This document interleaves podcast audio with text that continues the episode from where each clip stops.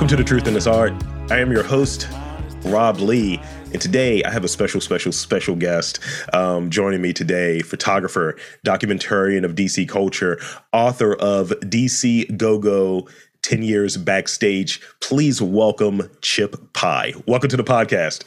Thanks. I'm great. It's really great to be here uh, just like we were, we were talking, you were spinning a yarn. So big points to you as we were, you know, starting off this conversation. Um, for since you know inherently backstage has been a part of you know a big chunk of your your career, your your, your life. So for those listeners who don't know don't know you, don't know who you are, could you introduce yourself and really what brought you to the world of live music and specifically go go?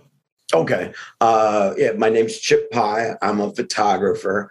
Uh, my the way in which I got into photography uh, around the time I was 14 years old, uh, my father got a camera because he uh, was a newspaper reporter, and and starting around that time, I would go with him on his assignments, and uh, and take pictures for him.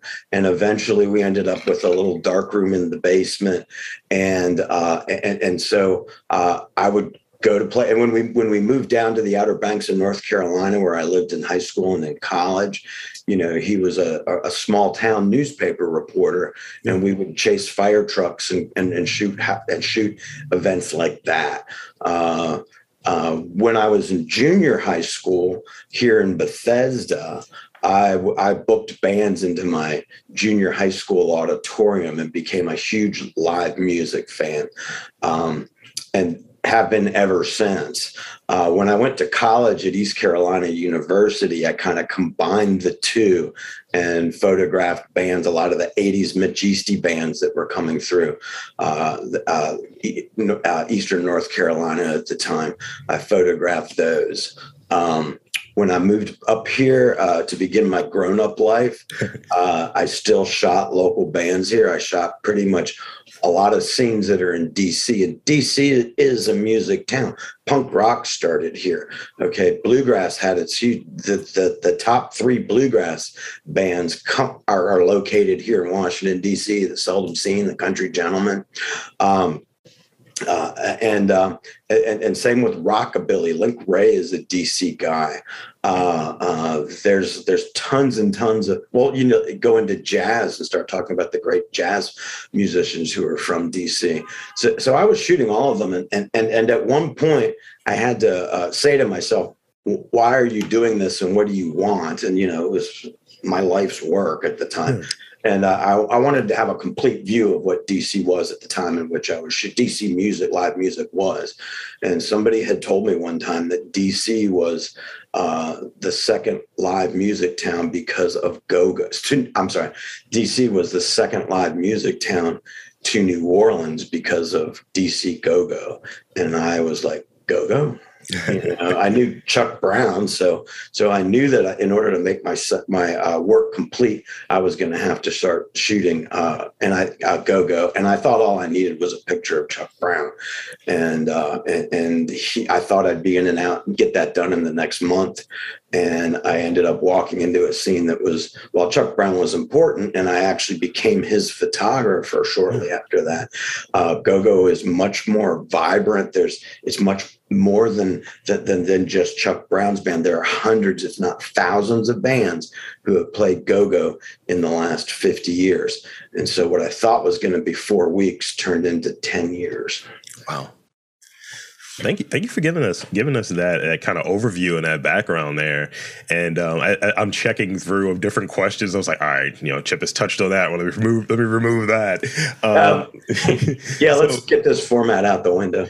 so, so, so tell me about. Um, so this is a question I have, and and and I think our our quirks, our strangeness, if you will, is what makes us really good at what we do. Like I, am inquisitive by nature. I like asking people questions and learning new things. So that's, I guess, what makes me a good interviewer, quote unquote. Yes, I, don't I, don't. I don't know if I'm a good interviewer. I'm a bad interviewer. I know. Uh, do do you embrace your strangeness, those qualities that make you unique to you know being a photographer, being a documentarian, and what would you say those those traits about yourself are? Well, one of the things I, I, dedicated this book to my father, who's no longer with us, and one of the things that he always taught me to do was uh, the thing I got from there. I didn't get anything financially from the man, but uh, but but he taught me how to explore, yeah. and I'm always exploring. You know, you know, my neighbor last night asked me how I knew he found a bird that he thought was ill. And I was like, no, that's a bird that just got kicked out of his net. It's, it's fledgling. And he looked at me and said, how do you know anything about birds? And I'm like, well, because I watched them. I always explore things. Okay. Uh, uh, I, I, fish on the upper Potomac uh, for, for smallmouth bass, but rolling floating down that that that that river on my boat i'm going to tell you all about all of the civil war history and all the history that went on on that river because i have explored it. Uh, i'm always looking uh, um, uh, for things to explore. Yeah. and, uh, and, and it changes throughout my lifetime. And so so you know uh, we moved every year of my life because my father was a reporter who couldn't keep a job. And so um, so, so one of the things I got, the quirkiness of my behavior is that I am comfortable being where I am with new people all the time because that was just my life growing up. So so so when I decided to become one of a very few pe- white people in go-go, mm-hmm. you know, I did not have fear of that. You know, even though people actually told me not to go do this, you know, and uh and and, and I feel comfortable in any room and I felt comfortable in go-go doing what I was doing and uh, and I made friends there, uh, and and and and I didn't. I wasn't afraid of any room that I would walk in. so so so so so yeah, I'm very comfortable around. I'm not gonna. I hate the word strangers, but I'm very comfortable around people I don't know, and I get to know them. And so, um, so that was very keen. That was very helpful in what I was doing. Yeah, I mean, I think you know that naturally translates to, to, being a documentarian. Like you know, remembering things like you were you were saying, like you could be on your boat and it's like I know what happened here and all here, I know the history of this, and I'm generally not, and I'm not gassing you up here. Generally, I'm very uh, in awe of people who just have that. Like, yeah, I know what happened here. I remember this. Like, you know the history of this place. I'm like, yeah, tell me more. you know, well, you, you, know, I drank myself out of a history degree at East Carolina University, uh, and uh, and spent uh, 30 plus year career in, in, in advertising. Uh, but uh, I'm really glad right now that, that, that I'm doing the work of a, of a historian. Uh, one thing to note is not only did I publish this book earlier this year, but the DC Public Library acquired my entire catalog yeah. of, of, of, work that I did in GoGo for to, in order to uh, um, uh, in order in order to have uh, the history of go-go preserved. And, and while I wasn't in go-go in the 70s and in the 80s, uh, there isn't another catalog like that. And so, so, so the importance of my work was uh, uh, uh, verified uh, by the DC Public Library. And then with that, I was able to, to go get this book done. And in April, my work was featured in Rolling Stone. I was the featured photographer during the month of April with my work in GoGo. And so, uh, so I have achieved what I always what I what what what I always uh, drank away uh, the opportunities as, as, a historian. So, uh, so, so I'm kind of I'm very much proud of that, and I'm very much enjoying my life right now. Yeah, I, am I'm, love hearing that. So, I mean, without much further ado, let's let's talk about um, the process of, of bringing the book together, and um, and ultimately, you, you said it was um, in part dedicated to your dad, and mm-hmm. um, it, it documenting the history around GoGo from like you know your your period and being like so the 90s, I suppose, through like what the 20 the, the 2000s, like late 2000s. Um, so what did you feel like you wanted to accomplish? Tell me about the process, and what you really want to accomplish ultimately with the with the work. Oh, with the book? Yes. Um, uh, well, being I'm a photographer, okay, uh, first, and, uh, and, and you know, uh, when I was working with the library to uh, to, to get all of my photos ready, they uh, they all had to be captioned, tagged, and curated through, you know, thousands of clicks of my shutter over a ten year period. Um, uh, and then all of a sudden, uh, as I turned them over to the to the library, uh, that we started talking about how the story would presented to go along with it. And I mentioned uh, uh, the History Press and approaching them, and the library said, uh, uh "Yeah, please do that." And uh, and so I, I approached them, and the, and they said yes. The day after, they had been looking for somebody to do a book about a local history book about DC Go-Go, which is what the History Press and are and Arcadia uh, books do. Is there is they that they're able to really go to a, to a small area and do individual books on local history. Um, so so then the, the question be could was could I write a book, and and and I they. Uh, I got a uh, an editor uh, named Kate who helped me out immensely. But it was also interesting as far as the process goes when she works with a new author. Most of the work had been done mm-hmm. uh, in other prior projects. I had just spent seven months with every single photo that I took in GoGo, writing captions for it. Um, and and prior to that, because because once I once my idea was accepted and she wrote me a contract, she said, "You can get back to me, and the next step is get back to me in 90 days with your outline." And and uh, starting in 2014, I was doing presentations at live PowerPoint presentations with 50 of my photos. And in that process, I had to create a story to tell with the pictures I had. And I was like, hey, Kate, that outline is already done. It's right here. Yeah. So so I I turned this book out in a year, whereas many of my uh, fellow authors at the History Press take five to six years. Wow. Uh, so um, so so so and you know a lot of it was pictures. Mm-hmm. And and so so we were able to turn this around quickly. It was very difficult for me to figure out how I write. Mm-hmm. And so that was a big challenge. Once I accepted the fact that I pace around the house in my pajamas, all right, write a little, walk through the living room, grab something out of the fridge, take a stroll around the yard, then come back and write another paragraph. I was fighting that. Once I accepted that, the stuff, the story sort of flowed. Yeah, um, I, I, like that.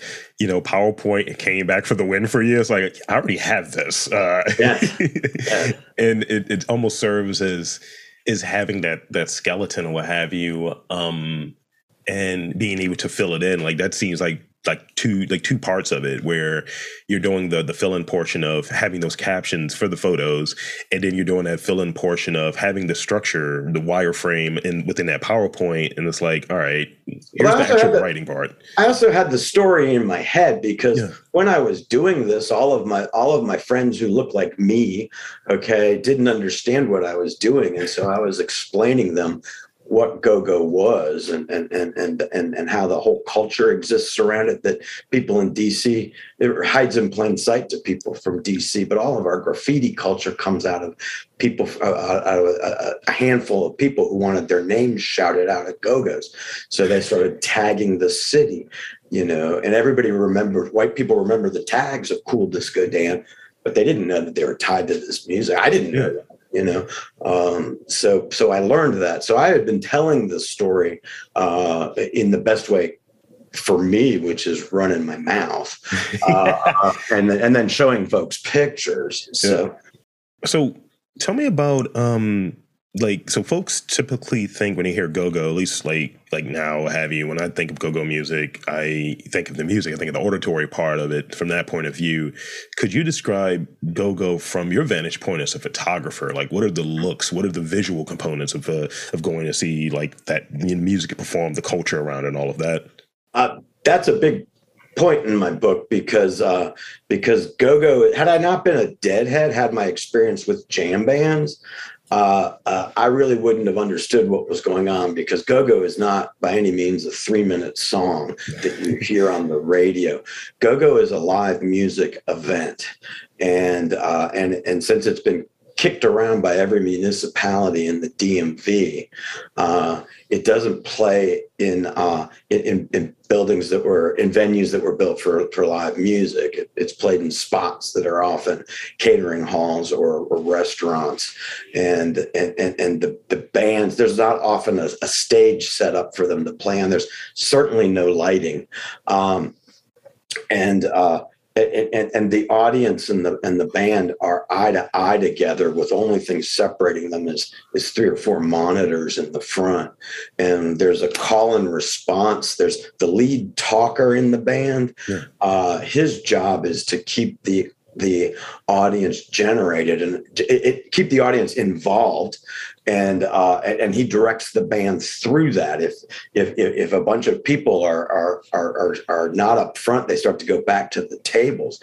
Uh, he puts the band into the significant pocket, which is which is which is which is unique to go go and puts gets everybody back in the dancing groove calls out uh, people who are in attendance and celebrating uh, uh, to keep everybody on their feet it's called go-go because the music never stops ah. and and and and and chuck and as well as all of the musicians in the early 70s early to mid 70s were losing gigs to discotheques where the music never stopped. And one of the one of the DJs from that time uh, was a guy by the name of Jazz Funk okay whose mother happened to be uh, uh, and, and he was known for his his vocalizing over the songs to keep the audience pumped. And and and, and meanwhile his his mother was uh, managing a band of young teenagers at the time called Young Dynamos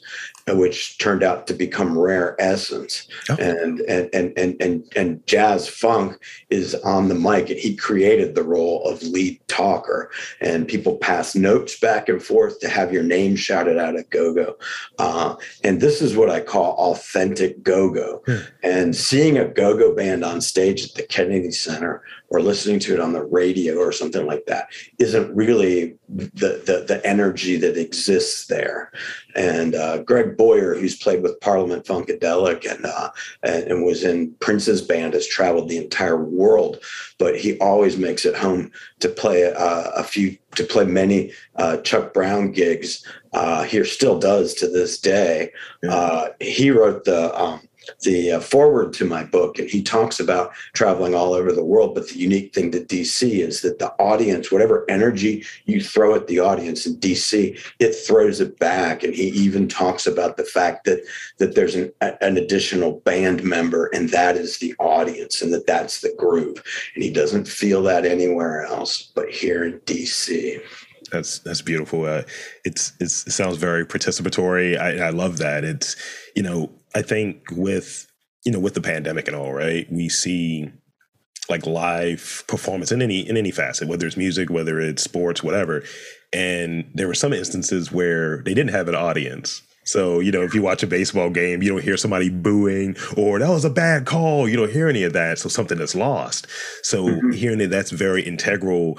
The the the uh, people attending, going to the show are part of that. Mm-hmm. That that's the thing that I think is very important. It's very important to make that distinction. So thank you for putting that out there. Seeing a seeing a go-go band without a live audience, you know, which I happened to see sometimes when the, when, when the promoters hadn't promoted the show well, uh, uh, was pretty much a, a, dull experience. It was almost pretty much a rehearsal, you know. Mm-hmm. that energy wasn't there, and that energy is what's important. And it'll be interesting to see as as GoGo is now getting the recognition it, deserves, yeah. uh, uh, and people are starting to look at playing in well now it's starting to play in other venues uh, has for the last couple years uh, um, where where where where they are live music venues and the audience is away from from the um, is away isn't as close to the band you know? And so so so that will will how will go-go maintain its authenticity of the of, of the fan band relationship uh, in that as it moves up into a different scale yeah and authenticity is is huge when you're connecting not only a, a form of media, a form of uh, content, a, a, form of expression, but also it being coupled with culture. And. Go-go is inextricably connected to the culture of DC. It's DC's music. What are, in your opinion, what are some of the things that define the culture, and more pointedly, what defines the culture of DC's music? Like, what are some of those traits that you say that is what makes DC music? Well, well, it would be you know a the, the the pocket beat that Chuck Brown picked up from the kids playing uh, uh, uh, instruments that they fashioned out of junk over in Anacostia in the in the old Freedmen's colony of Barry Farms, uh, and, and and carried it over the bridge and played on the corners to uh, uh, for for pocket change, and they developed their own beat and uh, and, and it, I've heard professors talk about how they how how kids have to grow up learning the go go playing the go go beat to be go go drummers. They're unable to get that beat and swing uh, to professionally trained drummers. Uh, so so so uh, and the, and and these the, these kids who grew up playing go go is also played in the African American church in D.C. And so so so a lot of times these kids their first movement from from playing junk from the dump to um, and and and shout out here there's the junkyard band was one of the earliest bands to do this and they are still playing today. Yeah. Um, uh, uh, but uh, but the first oftentimes the first time a, a go-go drummer sat in front of a, a, a real go-go kit okay, I'm sorry a real drum kit was when he started playing in church. Yeah. And, and, and, and many of the drummers, uh, well, all of the drummers have church gigs too. And, and for a while, DJ Rico and, uh, and, and, DJ Big John, Dat Bama Be Crankin, held a breakfast at this restaurant over in, in Lower Prince George's County uh, from four o'clock in the morning till till eight in the morning or seven in the morning because the drummers would go there get get breakfast they'd sober up yeah. and then they would also be and they wouldn't go home fall asleep and miss their church gigs yeah. and, uh, and, and that was a cultural thing uh, cultural aspect you know when when when you go to when when someone hits a, a home run at the at Nats Park, uh, they play "Bustin' Loose" by Chuck Brown. Nice. Uh, like I like I said, all of the graffiti uh, was there. Go Go has fashion has its own fashion involved in it, and and you can you can look at folks when folks from DC go up to New York City. Yeah. Okay, people in New York City are like those guys are from DC. Uh, there's lines of clothing that just came drop socks and uh, and New Balance sneakers uh, are all part of DC culture.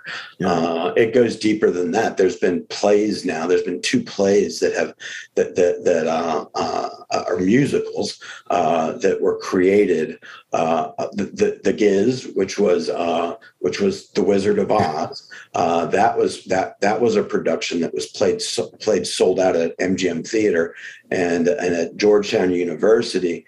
Uh, they did Wind Me Up Maria, which was a um, uh, uh, the musical, uh, uh, the sound of music. Yeah. Okay, where, where where Maria is is a young black student at, at DC who goes to work for a very for a, taking care of the kids and she introduces the kids to go-go music and and the kids end up having all kinds of problems and subplots and down comes chuck brown uh, and, and, and, and, talks to all of the kids and his and his sons were consulted so that the actor had all the mannerisms down right. But yes it's steeped in go-go culture I'm it. sorry, go-go culture is steeped in DC, and people who know it know it, yeah. and people who don't know it, it hides in plain sight from them. And, and that's and that's one of the things that this this podcast is about. Is really about um, you know highlighting culture, but also sharing culture, and through through these these conversations or what have you. So um, I, I really appreciate you you sharing a lot of that. That's that's great. Um, so I, I, have one last real question, and then I got some rapid fire questions for you. Okay. So, you know, you can't get away from the rapid fire questions. Everybody gets rapid fire questions. Okay. Okay. I'm, I'm, I'm holding on to the table here. I was going to say it's like the chili on a half smoke or I don't know. Right. trying to make a DC reference. I don't know. Um, so so so ultimately could you could you run it running back and remind me how how did working with the godfather of go-go the legendary chuck brown come about and is there an experience um working as his photographer that like really sticks out for you like uh do you Definitely. have a chuck story yeah Definitely. Uh, um, when, when I when I shoot pictures, I often talk about being uh, uh, 11 feet away. Mm-hmm. And that's, I'm not talking about a measurement, I'm talking about a mentality of mm-hmm. not interfering with the subject. And that comes, that comes from the, the saying of, you know, a 10 foot pole and uh, and I like to say when people say something to me that's controversial, I say, well, I have to get out my 11 foot pole for that because I'm not going to touch it with my 10. Uh, but but but if you were to talk to me about working with subjects and capturing them nationally, I talk about pretending you're invisible and and and, and staying at 11 feet of figurative distance. So you're not in their face, they're not looking at you, they're not posing for you. Mm-hmm. Uh, so most of, after I had been shooting Chuck for about a year. Uh, uh, uh, doing that, Chuck had a had, had a show where in Hampton, Virginia, at Hampton Coliseum, where he was opening up for Parliament Funkadelic, and I got on the bus for that tour, and the band.